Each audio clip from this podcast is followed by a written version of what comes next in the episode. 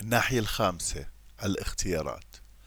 كل واحد فينا أحبائي مسؤول عن الاختيارات تبعته. مرات كثيرة اختياراتنا الشخصية بتسبب خلل بتوازن الكيان تبعنا والحياة.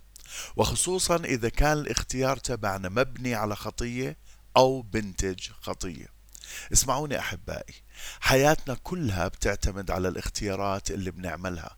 كل اختيار بنعمله رح ياخذ حياتنا إلى مكان يختلف عن اختيار غيره. حياتنا بتتوجه حسب اختياراتنا. اختيارنا رح يغير موسم حياتنا. اختيارنا رح يغير مستقبلنا والمكان اللي رايحين نوصل إله اختيارنا رح يغير أولويات حياتنا وأسلوب حياتنا. واختياراتنا ممكن تدخلنا لموسم من الفرح أو موسم من الألم والمعاناة. ضروري جدا إنه نعرف أحبائي إنه الله ما قرر مستقبل أي واحد فينا لكن اختيارك بقرر مستقبلك. عشان هيك حتى نستعيد التوازن في ناحية الاختيارات في حياة الإنسان. بنعمل تقييم لثلاث أبعاد وبنقدم مقترحات وإرشادات ونصائح لاستعادة التوازن الطبيعي لهاي الناحية لما بنلاحظ وجود احتياج. أول بعد هو الإرادة. واحدة من معاني إن مخلوقين على صورة الله إنه الله أعطانا إرادة حرة. بإرادتك تقدر تقرر كيف بدك تسدد احتياجاتك. احتياجاتك الزمنية الروحية النفسية الجسدية. وهل بدك تعتمد على الجسد أو بدك تعتمد على السلوك بالروح حتى تسدد هاي الاحتياجات؟ بهذا البعد أحبائي إحنا بنعلم مبادئ الإرادة الأربعة عشان يقدر المراجع أنه يستخدم إرادته بشكل روحي صحيح تحت سلطان الرب يسوع والحق المعلن في الكتاب المقدس ويقدر يختار اختيارات صحيحة. ثاني بعد القرارات. كل اختيار بنختاره أحبائي هو قاعدة لصنع قرار.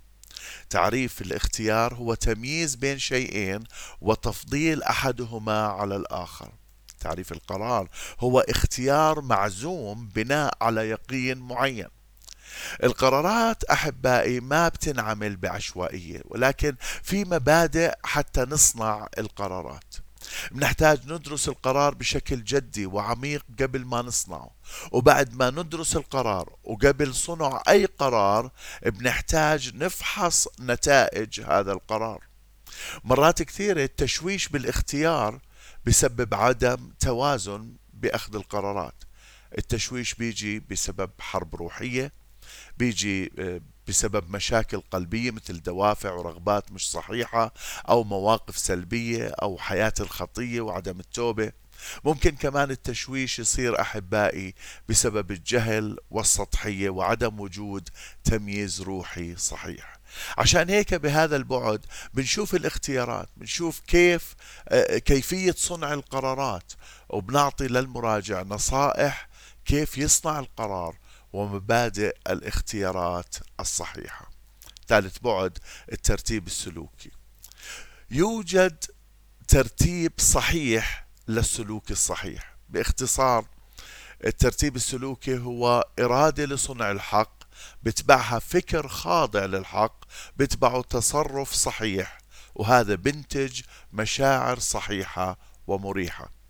غالبا أحبائي بيعكس الناس هذا الترتيب السلوكي وببنوا تصرفاتهم على المشاعر ومش على الإرادة والفكر الصحيح. عكس الترتيب السلوكي بيؤدي لخلل كبير بتوازن كيان الإنسان.